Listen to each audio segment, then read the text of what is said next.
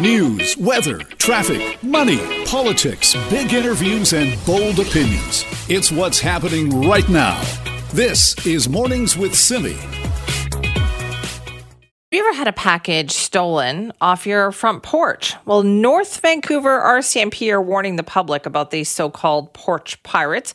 They say they're seeing more activity than usual on that front lately. So we thought, let's check in with our Raji Sohal because that's her hood and she can tell us. Raji, what are you seeing out there?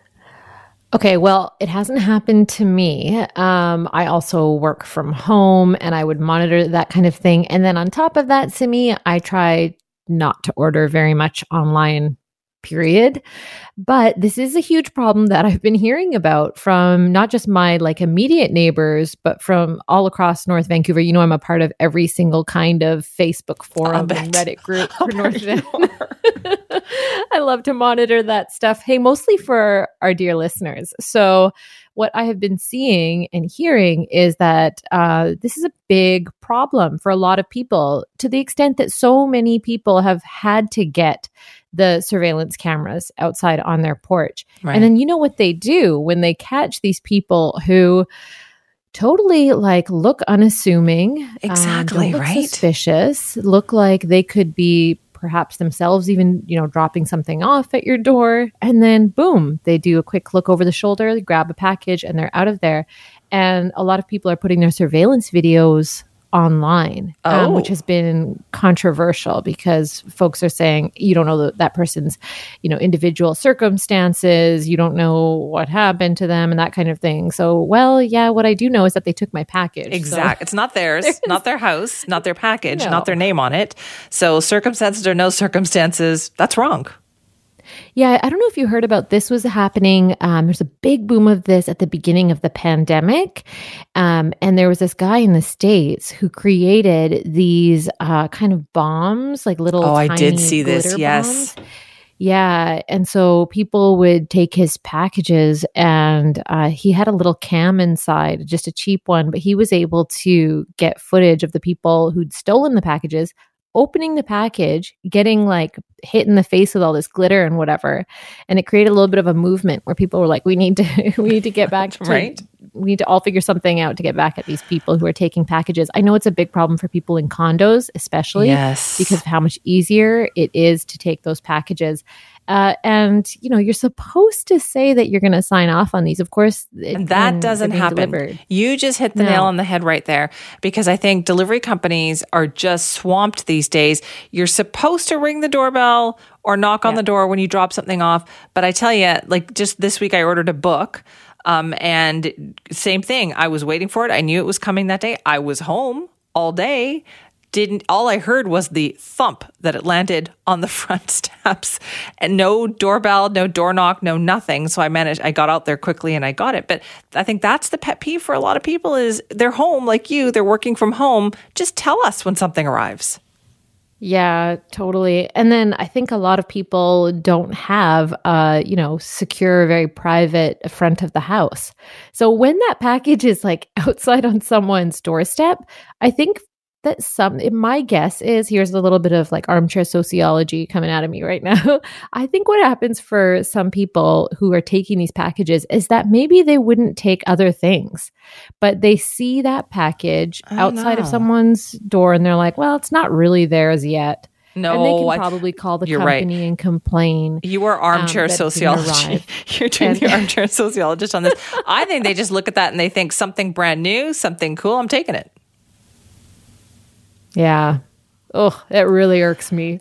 I know it really does. I and I know a lot of people have had this problem, so I would like to hear from maybe you've got a solution, maybe you tried to figure out a way, maybe you've had this happen to you, but let's hear your story on this. You can email me, simi at cknw.com or call our buzzline 604-331-2899. You know, Raji, the only thing we've had a pair of shoes stolen off of our front oh, steps. Oh, no. And this, you know, and this comes from like working in a business where we do hear the worst stories every day. And it was a brand new pair pair of running shoes. It had been raining oh, out, no. they were wet. So my husband left them just outside to dry. And you know what? he drives me crazy. He propped them up so that they would dry properly. But of course, clearly visible from the street. You mean this new you pair put a sign shoes. around them with yeah, a big arrow saying, right. "Please take these. Take brand these new, brand new running wet. shoes. Just put some newspaper in them, and they'll be fine yeah. after a few hours." And, and then you know what I've heard? Couldn't find them, and he was like, doing. "I can't believe somebody would take my running shoes." I said, "Really? You oh. can't believe that? I can believe that." Oh, that's such a bummer. Yeah, I heard of one person. Um, this seems like an effective like way to do it. Is uh, they leave out a dirty old Rubbermaid bin empty when they're expecting a package, and they leave a note in the, their orders whenever they're ordering something online for the new package to be placed inside that gross Rubbermaid bin. Oh. And he oh. said that if someone's going to, you know, open up that Rubbermaid bin because they're kind of cumbersome, right? Right. You know, like you, they they crack open a little bit, um, and it's such a specific thing to ask someone to do that, like that extra step might, in fact, be the deterrent that prevents somebody from going in and stealing something from you. Right. So as long as it's like readily available, they're they're pretty much just walking by and looking at and seeing if there's something sitting there, and they're going to grab it.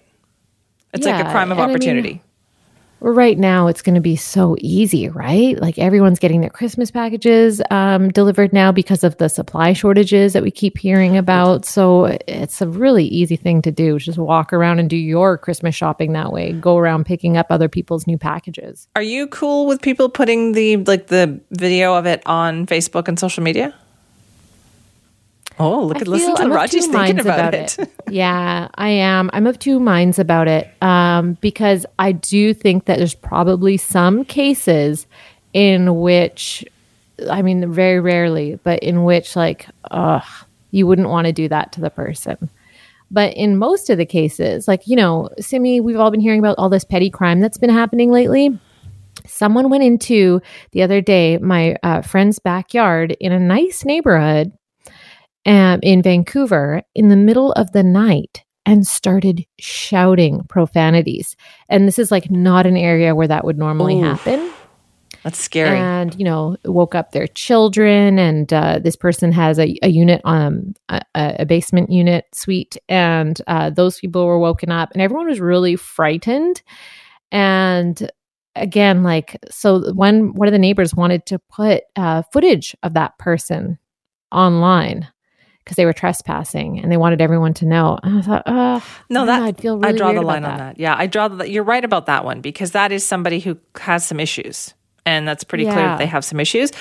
I think the stealing something though is a different situation. That's that's definitely yeah. like somebody is they put thought into that. They had to walk, they had to see it, they had to walk up your front steps, they had to assess yeah. the danger of is somebody going to be True. home, is somebody going and they so there was a lot of thought that went into grabbing that box off your yeah. front steps. It's like premeditated exactly. for sure. I did see uh, one video that people were putting up in North Van of somebody who had done this several times, and they did not look well. They seemed troubled, and I didn't. I didn't think that one needed to go up. But then I've also seen ones of, um, you know, because a lot of these people they do it on a regular basis, right? Yeah. Uh, Drive around, look duo. for packages. Yeah. Yeah, exactly. There's a man and a woman who do it together, and I thought, oh, put their video That's up everywhere, pro. please. Yes, exactly. so I can look out for them. That is a professional thing that they are doing. Well, let's see if it's happened to everybody else out there. Raji, thank you. Thanks, Simi. If you've been the victim of porch pirates, you, is this getting worse in your neighborhood? Do you think? Do you have a solution, or what is it that you've tried to deter from this? This is Mornings with Simi.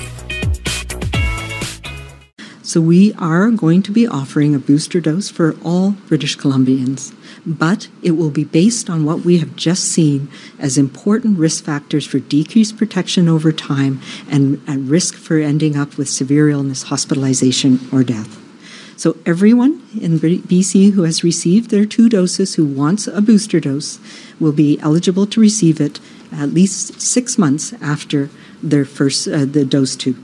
All right, that was Dr. Bonnie Henry yesterday making the announcement for BC's COVID 19 booster dose program. And as she said, everyone who wants it. This one is not mandatory, it is your choice to do that. But essentially, if you're over the age of 70, you should expect to have the option to get that booster shot by the end of this year. They're rolling it out in the similar fashion to how we got the vaccine originally. So, vulnerable people who are immunocompromised, healthcare workers and acute care, uh, and then then they'll get to you in your age group. But because it's mandatory, because it is is not mandatory, because it's optional, uh, what should be the decision making process for you? Like, how do you decide what what would make you think, okay, I should definitely get this? Well, joining us now is Dr. Birinder Narang, who's a family physician and co-founder of the This Is Our Shot campaign. Dr. Narang, thanks for being here.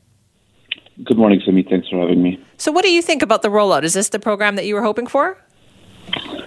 Yeah, I think it's actually, um, you know, they gave a pretty comprehensive overview of what um, the approach will be. And I think at times um, people have struggled with the, the British Columbia approach to things, thinking that uh, it can be reactive at times. But I think it was quite a proactive program, anticipating that there is uh, going to be a need and demand um, for a lot of people in the population.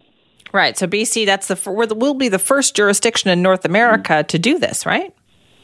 As far as I understand, yes. I know that there are certain um, subpopulations which have already started getting boosters um, across Canada and North America, um, but it has been very inconsistent, and I think that that um, reflects that the data um, isn't completely solid yet. But what we have noticed, even in the last week, that that is changing. There is, in two fronts, we're seeing evidence of um, um, dropping effectiveness, including um, a CDC uh, study that came out of frontline workers that found that the vaccine effectiveness at preventing infections dropped from 91% in the pre Delta times to 66% after Delta became dominant. So we're seeing a drop. And then we're also seeing um, uh, uh, more studies of how effective the boosters are, that kind of reboosting that back up. So Pfizer released a study of 10,000 uh, people randomized controlled trial last week, which showed that the um, vaccine efficacy went back up to around 95.6%. Um, um, and this is during the period when Delta was the prevalent strain. And so, you know, when you take those two things together and the fact that there is um, safety that's being demonstrated, then yeah, for some people they will feel more confident with that. And again, it comes back to what are your individual circumstances, right. um, your risk tolerance, um, and how you did with the first two vaccines. Right. And do you think that's what will help someone to decide if this is optional? How what what should go into that decision making process? Do you think? Yeah. So I think. Um, you know, I look at you know, I, even though I mentioned those two things, I look at what's happening in BC. And in BC, what's happening right now is um, we've had two um, people have had two doses um, of multiple combinations of vaccines, and that's proven to be a good strategy, and it is preventing people um, um, being kept out of hospital. So I think in people's individual risk is still quite low, but what we do see, and something that was presented yesterday um, in the uh, in the BC data is that we're starting to see hospitalizations go up really again over the age of 80. And so while your individual risk may be low of protecting yourself, um, again, there are people that are at risk, especially those in our in our long term cares. And we did see over the last few months that a lot of the deaths we are having are in those um, 80 plus populations again. And so, it, um, with that their immunity waning, even if you your personal infection risk is low, if you kind of get it, you might have like those milder symptoms and you know might write uh, write it off as a, a cold. But then we we have also on a society basis opened up.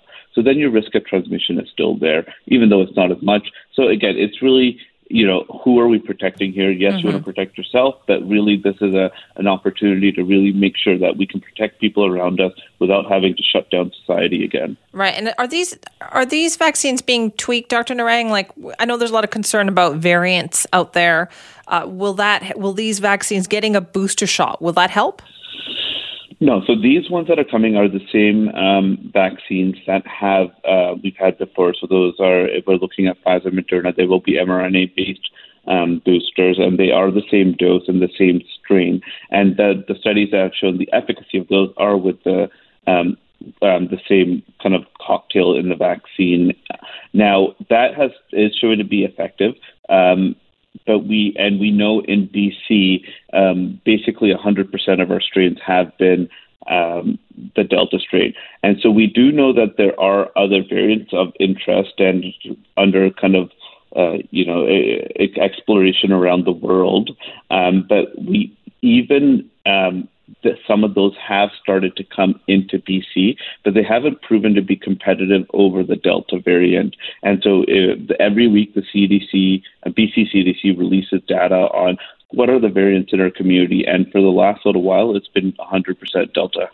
Right, but we keep hearing about new ones coming along too we do hear about them, but that even though we hear about them doesn't mean that um, they can outcompete the one that's already there. And so it's important um, to kind of uh, uh, keep that, you know, keep an eye on that. Right, like fight this one that we know is the out. problem. Yeah, yeah, and I'm sure that the drug companies are looking at that as well, and um, government to see kind of if there are areas where that is becoming more predominant. I know that people are talking about the Delta Plus now, the Kappa and the Mu, but again, those ones haven't been um, predominant here in BC. So there's um, what we're doing right now reflects what's happening here right now, and um, tangible uh, steps that we can make to help reduce uh, everyone's risk. All right. Do you think, Dr. Narang, that a lot of British Columbians will take this up?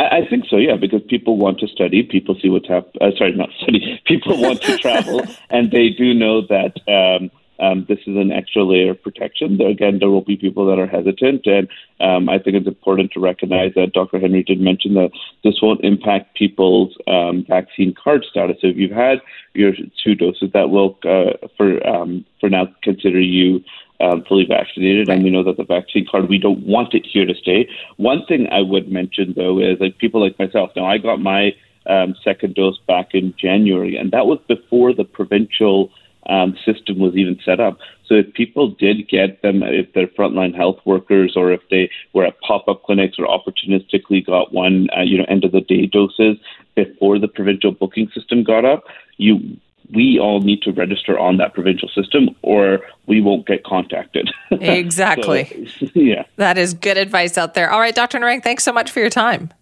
No worries. Have a good day. That's, that's Dr. Birinder Narang, who's a family physician and co founder of the This Is Our Shot campaign, talking about the booster shot situation. And they're not, they're optional, they are not mandatory, but as you heard him lay it out, this is effective. This is going to be obviously in demand by a lot of people. If you're registered on the provincial system, great. If you're not, make sure you're registered. But essentially, you will be contacted in the same way and fashion that you were contacted for your original vaccination, too.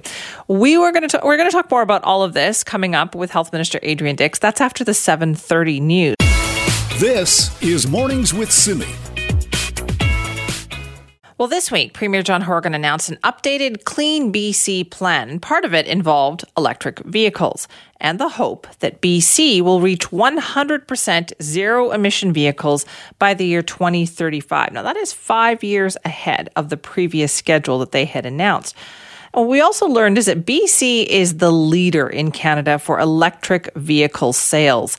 But why is that? I mean, is there enough for uh, infrastructure for us to be 100% electric vehicles by 2035? What makes an electric vehicle more appealing in BC than in other jurisdictions? Well, joining us now is John Stonier, who's the president of the Vancouver Electric Vehicle Association. John, thank you for being here. Good morning. So, why is BC such a hotbed of electric vehicle sales? You know, I think we've got a history of being leaders in a lot of different things. You know, 15 years ago, when I got interested in electric vehicles, it was because, you know, uh, my wife bought a Prius. And back then, um, although BC had 13% of the population, we were buying 25% of the hybrid cars in Canada at that time.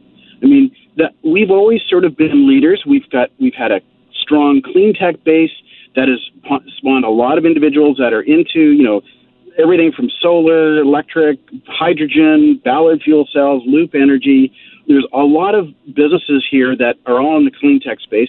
I like to think of BC as sort of the California of Canada. I mean, we are uh, a tech area. People are closer to the environment, um, and we're and concerned about preserving that environment. So, are, what about incentives? Do incentives work? Because we know for a few years there we had some pretty good incentives to buy electric vehicles. Yes, absolutely, and you know that has been a big a big plus for for BC. We've been leaders. Actually, we haven't had the highest uh, incentives. There were actually higher incentives in Ontario and Quebec for a while, and still in Quebec uh, for the initial incentives. But um, we've got a very strong incentive base at this point in time. And even though it's dropping away, I think people, we're now 10 years into the electric car revolution, and people are seeing that electric cars are not. I mean, I'm an accountant, and unfortunately, you know, people say electric cars are too expensive, and I go, well, what are you talking about? If you're talking about total cost of ownership, they are much, right. much cheaper. But what about infrastructure, though, John? Like, if everybody decided to buy an electric vehicle, can can our system handle that? Well, we have the system can handle the short term. Um, and one of the uh, well, there's a bunch of different topics here. Uh, let's talk about infrastructure. First of all, um, say in the urban area of Metro Vancouver, 60% of the people are living in condos, and condos don't have charging to the car. So that that's the, the primary infrastructure you need to own an electric car. You need to be able to charge it conveniently, hopefully when you're sleeping overnight.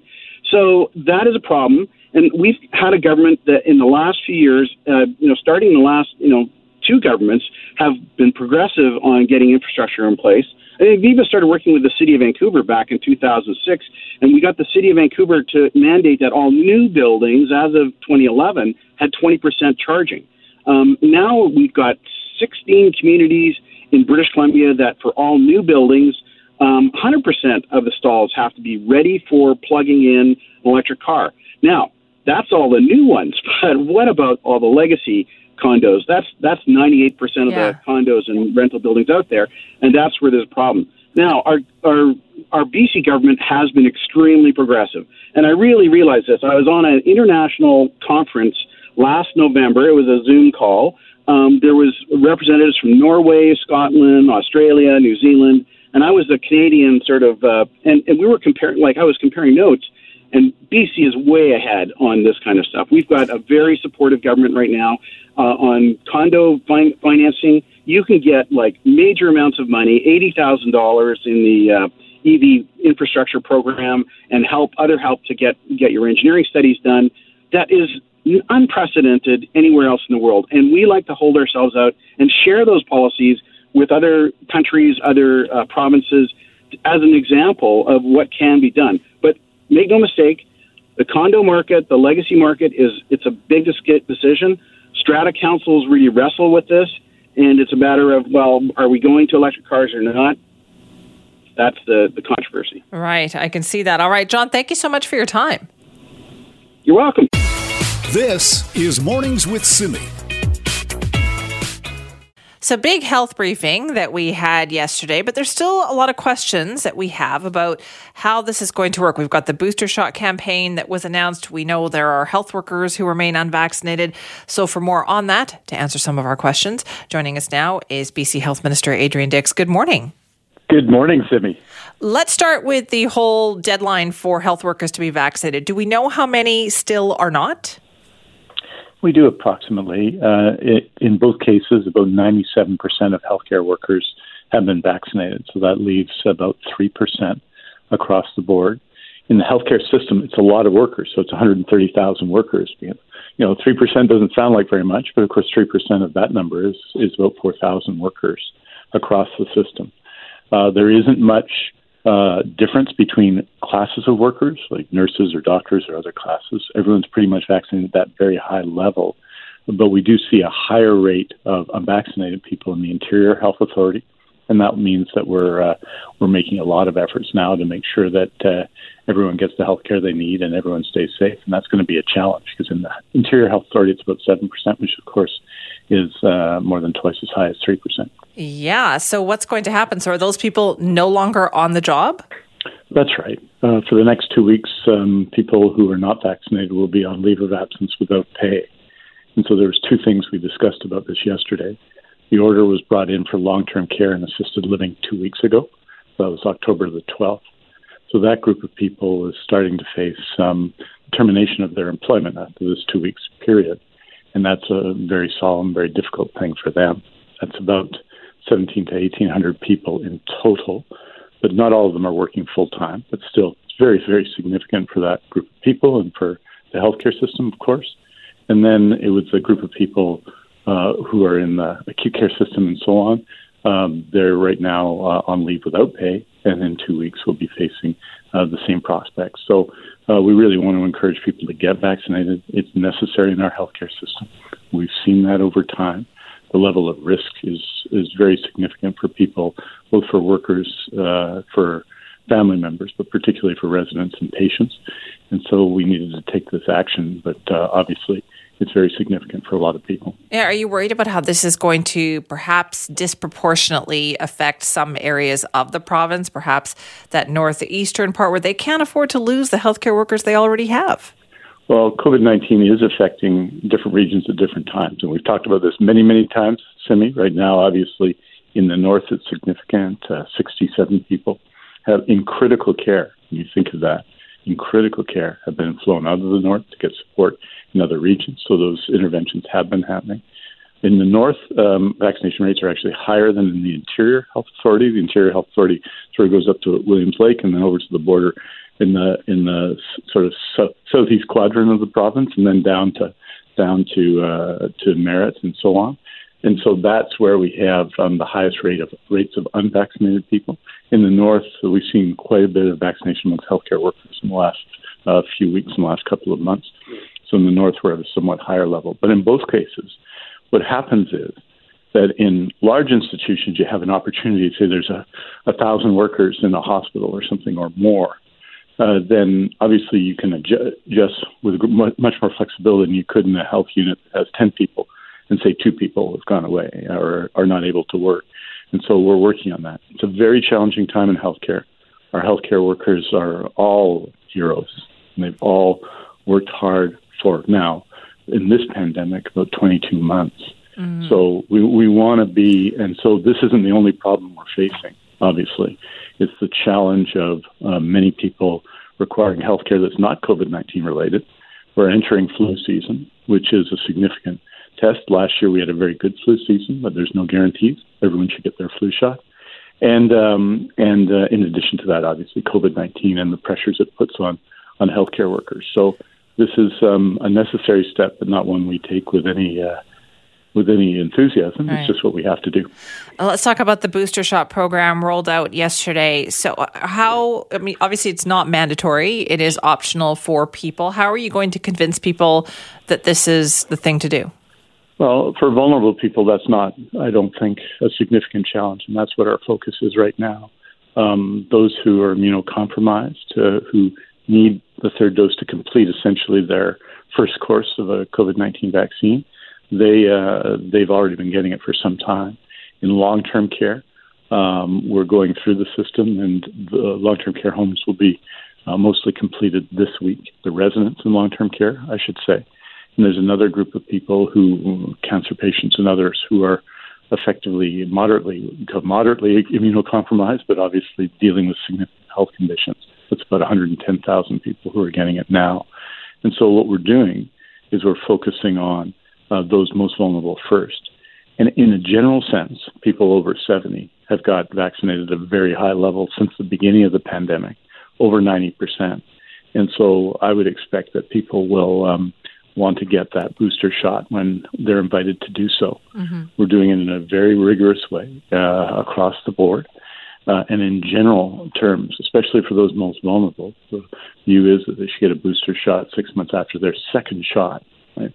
Now, not a lot of people had their second shot six months ago. So this is not a lot of people right now. It was about 85,000 people, less than 2%. Those eligible had got a second shot six months ago. Remember the vaccine, uh, the that we were dependent on amount of vaccine. So that's not a lot of people immediately, but that number will grow amongst those over 70 in November and December, and we'll be doing a significant number of third doses while we continue to get to first and second doses done for those who haven't got those, and obviously, we're going to start once it's approved by Health Canada to immunize children 5 to 11. So it's going to be an extremely uh, busy uh, yeah. time from here to the end of the year. Sounds like it. So, which vaccine will be made available for the booster shots? Uh, Pfizer or Moderna. Okay, and there's no choice on that. You get what you um, get. You get what you get. Yeah, in general, in a general sense. I mean, in many of our large immunization centers, they tend to have both. Um, I received Moderna, for example, uh, when I got my uh, second shot and my first shot, one in April, one in July. Uh, and uh, but uh, you'll get Pfizer and Moderna. But we're we're focusing on the mRNA vaccines. The federal government uh, procured sufficient numbers to support uh, this campaign earlier this year, and so but the, for the largest group of people, they will be start to become eligible uh, in uh, in 2022, and this is something they'll do in the first number of months of 2022. Right. The most important thing to remember, though, is that the people we really want to continue to vaccinate are people who are currently unvaccinated. Yesterday, we had 42 people under 50 in critical care in BC. 42. 41 of them were unvaccinated. COVID, uh, so they were in critical care with COVID 19. They're getting help breathing. They're seriously ill, and it's going to impact them for a long time. 41 of 42 were unvaccinated. So my message to everyone who hasn't had their first shot or needs to complete their course, get vaccinated and get vaccinated today. Is there anything you can do, you think, at this point to, to really convince the last remaining holdouts? Of the, do they need more information? Do they need to talk to a doctor? Like, what, what do you think they need? Uh, we're doing it all. I mean, we're advising people to talk to their doctors, to talk to their pharmacists. We're making vaccine available all over the province every day and uh, and we're making progress. I think yesterday it was uh, a couple of thousand people. It's not a small number. Remember, 89.6% of people over 12 received their their first dose vaccine. About 85% now, almost 85% have received their second dose. So the vast majority are.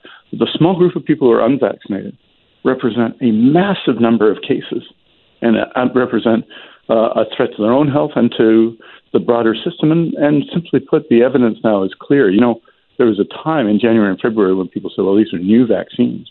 Well, not new vaccines anymore. Billions of people have taken them around the world. Their safety, safety records are understood. And we just got to keep working it. And every day I talk to people and hear from people who've just got vaccinated. So we're not going to stop working on it. Listen, thank you so much for your time this morning. Hey, take care anytime, Simi. You too. That is Adrian Dix, BC's health minister, talking about the challenge, particularly when it comes to the 4,000 or so healthcare workers who remain unvaccinated. This is Mornings with Simi. Well, this week we saw that report out of Oxford University. It said that Vancouver, surprise, surprise, is the least affordable city in all of North America. Also, not a surprise to people if you've looked at any kind of real estate listing in the last couple of years. Well, for more on this, we're joined now by our Raji Sohal. Good morning, Raji. Good morning, Simi. Yeah, that same study says that the trend, also unsurprisingly, is expected to continue. And then also the last few days, we've been seeing this report that parents uh, in Vancouver, their gifting of down payments is way up. So the first time average now you're looking at $180,000. Second time, like if you're moving up in a house, uh, $340,000. So what do we see as a result of these realities? People are getting pushed out, and obviously wealthier occupants are in the city center. Here's UBC School of Business professor Thomas Davidoff. Number one, there's tax policy. Uh, property taxes as a fraction of value, or even in absolute terms, are pretty low. You know, you can own a two million house here and pay something like seven grand a year in property tax, which is not a lot of money uh, for somebody who, who's got a two million dollar property. I think it would be less than that, you know, maybe six grand, something like that. So, um, you know, let, let's get serious about that. You know, that would take money from people who own property and give it to people who don't, which obviously helps people who don't yet own property uh, to have enough money for food, clothes, and shelter. So there's tax reform, and the other thing is zoning reform, which you know can be a great machine in Vancouver, and especially Greater Vancouver, where there's so much land wasted on single-family zoning uh, that could be townhomes or short, you know, modest apartment buildings. And developers, you know, by a rough calculation, might pay a million bucks a lot for the right to redevelop. So just in the city of Vancouver, if there were a thousand single-family homes converted to some kind of moderate density every year, uh, you might raise a million times a thousand is a billion dollars a year. That would go a very long way to solving the problem of homelessness uh, and even reaching up the income distribution to uh, working families to get some kind of rent, rent supplement. So, more houses and more resources to people with low incomes could really help a lot. Yeah, Simi. So in September 2020, Vancouver City Council uh, turned down that proposal to rezone single family units. And uh, the idea is being floated around again, and maybe with more support this time, because uh, it has to. with real estate increases in Vancouver, they're just happening so fast. And modeling is showing that our city's only headed towards more growth. So I think these rezoning policies for the six housing units on a single family lot that we've been seeing um, pop up uh, again in discussion, and Mayor Kennedy Stewart uh, was really pushing for that. I think at this point, Simi, it's inevitable, and that as we get closer to next year's uh, election campaign for the new mayor of the of the city of Vancouver, we're going to see a lot more debate around this. But I think the rezoning for the six housing units on a single family lot is inevitable at this point. Um, as a way to also give more money to the city. Here's Professor Thomas Davidoff on that too. No, I don't know who in their right mind would believe that when you, you, you drive around the west side or even Point Grey Road and see these luxurious single family homes going up on big lots, which is not what the market wants. It's, you know, socialism for the rich. You're providing a discount on brand new homes for people who can afford them. And there's no criteria that would lead you to say, yes, that that's a great public policy. That's a great choice. Let's ban apartments. No reasonable person would say that. So I don't know what the council was thinking rejecting the first time around. I will say, though, uh, that what I really like about the current proposal is it makes it simple, right? So the other proposal was you're going to have on site affordable housing, right? You're not going to give this right away for free to homeowners because that would just be a giant transfer to people who currently home, own homes. Instead, they've got to sort of buy in. And in the original version, the way you bought in was by managing permanently low income housing in your backyard. And that just doesn't make any sense. That's not who should be managing public housing. You know, that's a job for the public sector. So, what this round uh, allows instead, or uh, in addition to that choice, uh, you can just make a choice to pay the government cash. And of course, the government can use that cash to support public housing. Cash in lieu of some kind of public benefit makes a huge amount of sense because it avoids get the city having a complicated choice and getting ripped off by not holding out for enough upside. And it provides simplicity and transparency uh, for the market for people who want to build more housing on their lots. So you know give money to the city let the city spend it on homeless support on uh, support for low income households generally looking to get into the market.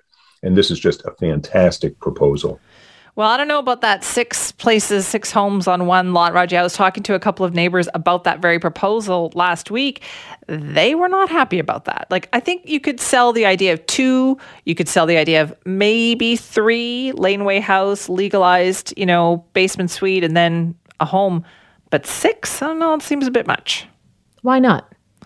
I think people are like, that's not what they want in their neighborhood. I'm just telling you, that's what that was. I was surprised yeah. too, because I was like, oh, well, I could see four you know, four I can see for sure, but I think six, it feels like for some people, just us, that's too many. On every, yeah. like if you could, every single family lot could build six, you know, residences on there, uh, people might, that's too much for people. Yeah, I think before I was delving into this, eh, and I've been looking at it for the last several weeks a little bit more closely. And I think before I would have said, oh, it's too Frankenstein. You know, we can't squish that many housing units on a tiny lot and then imagine all that many more people around in the neighborhood and this kind of thing. And then I've been thinking that I have to really challenge that like way of thinking because it's not mm-hmm. it's not sustainable. We have to go towards more density. It is the inevitable direction because of vancouver's affordability problem but also you know in in thinking about climate change and how to use space more efficiently. We don't want people out uh, in that suburban sprawl all driving into the core. And mm-hmm. as our population increases in Vancouver, hey, it's expected to in Abbotsford too. Look at Surrey. Surrey is just booming and only expected to increase in population uh, with every year. So dense living is the way. You got to get on board. I did ask uh, Professor Thomas Davidoff what he thought about the pushback, and he said that you know this NIMBY kind of thinking, the not in my backyard, it might be more exaggerated um, than it is hmm. in reality. That just in conversations, people are saying it, but that when you push people on it and their values, that people are okay with uh, more affordable housing around them. Oh, I could um, definitely use some more townhouses in the neighborhood and some duplexes, but the problem is the duplexes that are being built are too expensive. So mm, downsizing is you can't do it because there's nothing to downsize into except a condo and people are like well that's too much where's the that missing middle that we always talk about Yeah, and this doesn't solve necessarily the missing middle, right? Like you still need a, a good chunk of cash to be able to to live in Vancouver, even if we do yeah. move to these like six uh, six more units um, on a single family lot. So I mean, it's not, we're not ever going to go back in time where I think Vancouver is an actually livable city. But gosh, hopefully we don't hold this most unaffordable ranking uh, yeah, forever. forever, right? That would be nice. All right, Raji, thank you. Thanks so much, Simi.